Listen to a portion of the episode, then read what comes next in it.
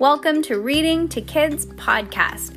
I'm your host, Jenna, And I'm your host, Peyton. and we're here to read to you or with you. We know that sometimes moms and dads don't always have the time or the motivation to read to their kids each night, and we know how important it is. So, on those nights that you're not in the mood, we're going to do it for you. Can't wait to read with you. Good job, Peyton. High five.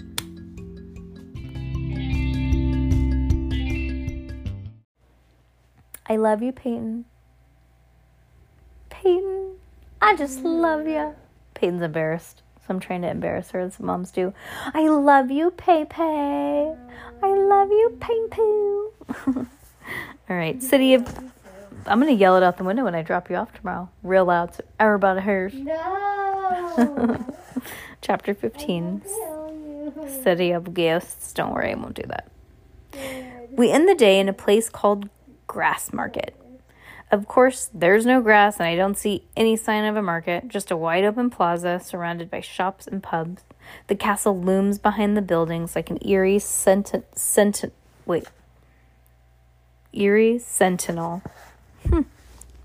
But the plaza itself is nice, airy, open. It isn't so bad, I think, right before mom tells me that it used to be an execution ground. Ooh. Why am I even surprised? Sure enough, as we follow the crew across the square, the veil thickens around my arms and legs until it feels like I'm walking through water. The only reason I don't get pulled in is because my mind is stuck on Laura Chowdhury, her her mirror necklace, her strange incantations, and the way that ghosts fall apart at her feet. This is what we do. Jacob's fidget Jacob fidgets nervously beside me. We haven't really talked anymore about what happened in the alley, about what he meant when he said that he was afraid to tell me. But now's not the time, so we do our best to pretend that nothing's wrong. Dad gestures to a low stone slab, a marker on the ground. I don't know. Because he can't. He's nervous that the girl's going to do that to him. See that, Cassidy? Hundreds were put to death right there.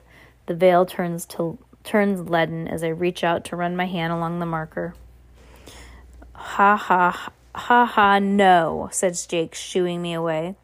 By the time we reach out, the final stop of our filming list is a pub called White Hart Inn, supposedly known for its hauntings. I'm prepared for the worst, so I'm relieved when the tap tap tap of the veil fades to a distant prickle. Mercifully, this pub isn't haunted. At least, no more haunts than the rest of the city, which is good because I've officially had my fair share of all things inspectors for one day. Mom and Dad and the crew head back to the pub to film, while Finley and I and Jacob slide into the corner booth and order food. Finley gets up to the bar, but while he's gone, Jacob and I don't talk. I can't help myself from thinking about what he said and didn't say. Jacob keeps his eyes pointed on the table, trying to lift the coaster from the wood. At last, Finley repeats, sitting down with two pints of beer. Um, I say, I'm not exactly old enough to drink. He laughs low, rich bellow. It's not for you, he said. He pulls the glass towards him. This one's mine, he explains, and nudging the other one towards the empty seat, and this one's Reggie's. I look around the pub. Reggie? Reggie Weth- Weathershire, said Finley. My old mate. This was his favorite place. My eyes widen. Miss Weathershire's late husband. That's the one who's been dead for eight years. Do you think he's haunting here? I asked. Finley gives me an amicable shrug. Couldn't say, but if he is, I don't want him to go thirsty. I always bought him the first round. There's no sign of Mr. Weathershire, not on this side of the veil, but Dad. But Dad once told me that the living hold to the dead, that ghosts are just the way of keeping people with us. Of course, I don't know more than it, I don't know it more than that, but the thought of Mr. Weathershire being there in the pub seems to make happy Finley happy. A big basket of fries, I mean chips, comes to the table. I douse them in vinegar and pop one into my mouth. Finley chuckles. Well, we'll make a local out of you yet. I reach for another chip. Do you really believe in in ghosts? Aye, he says, without a, a pause, a second's pause. In a sense, I believe that there's something left behind when a person, go, person goes, a kind of a memory. I've lived too long in a city not to believe it, but I don't think that they really mean us harm. Laura would probably disagree with that. And even if they do, he adds, I hear you've got your own ghost for a guardian angel. I tense, but there's no teasing in his voice. There's a mischievous light in his eyes, but he's not mocking me. You've nothing to fear with a friend like that. Jacob looks up and smiles tightly. You know I've always got your back, Cass. So, Finley says, Tell me about this ghost of yours. What's his name? I pop another chip into my mouth. Jacob, I say. He saved my life, I add. Finley's eyebrows go up. Did he now? Well, aren't you lucky? I cut a glance at Jacob. I am. Jacob blushes and sits down at the table. Shortly after mom and dad turn up with the crew, and the rest of, of the meal is a lot of technical talk for, about the show. I stack towers of chips. Jacob tries to knock them down. When it's time to go, we all haul ourselves up. We haul ourselves up, equipment and all, and head for the doors. I glance back at the table one last time to see, and see that Mr. Weathershire's glass is empty. If this day has taught me anything, it's that I've still got a lot to learn. Maybe the world is even stranger than I know. The camera crew says goodnight, and the rest of us make our way back to the lane's end. Dad and Finley are deep in conversation. Jake is whis- whistling a theme song of a cartoon that I can't place, and Mom has her head tipped back to enjoy the summer air. The moon is high, the night cr- is crisp and clear. Perfect. I snap and perfect and I snap photos of the winding streets and amber streetlights. Even though I'm not in the veil, there's really something magical about this city. We're at the top of the Royal Mile when I hear the song. It echoes up the road, and at first I think it's coming from the street performer or a bagpiper. But the street is empty and dark, and the sound is crystal clear. It's a woman singing. Her voice snags into my head like a hook, slowing my steps.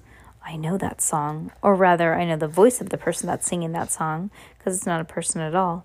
I can picture her red cloak, her black curls, and her outstretched hand. I stop walking and turn into a circle, searching for the song. It's so close, I want to find it. I need to find it. Do you hear that? I whisper, but no one else seems to notice the singing, not even Jacob, who looks at me like I've lost my mind. I crane my head and listen, listen, but before I can hear the source of the melody, it's gone. I don't hear anything but wind. Mom and Dad stay up late going over the day's footage and preparing for tomorrow's filming. I, meanwhile, head straight to bed. All I want to do is sleep and preferably dream about something other than haunted alleys and buried crypts. But sleep doesn't come, sleep doesn't stick and I end up tossing and turning when I close my eyes. I can see the broken tunnels of Mary King's Close all the way up to the sickly dozen faces towards me. The scene dissolves and I'm above ground, Laura Chowdhury standing in the street, the mirror pendant hanging from her fingers. Watch and listen, see and know. This is what you are. In the middle of the night, when I throw off the covers and get up nearly tripping over Grim, I slip onto the living room I slip out into the living room. The door to my parents' room is ajar, but the lights are out and I can hear Dad snoring softly. Jacob, I whisper, hoping he's nearby, but there's no answer. I cross the old-fashioned desk beneath the window. My camera sits on the purple sits on its purple strap in a pool of moonlight. I pick it up and look at the countertop. I've got 10 pictures left in the reel. I turn the device over to my hands, extending a clean off the lens with the cuff on my pajama shirt. When I'm when I spot something, I'm not usually on this side of the I'm not usually on this side of the camera, so I never notice the way the lens flat the lens reflects like a piece of glass or a mirror. Is that why Jacob never looks at the camera when I take his picture? How many secrets is he keeping? How many things do I still have to figure out? Are you asleep, baby? Yep, answer's out.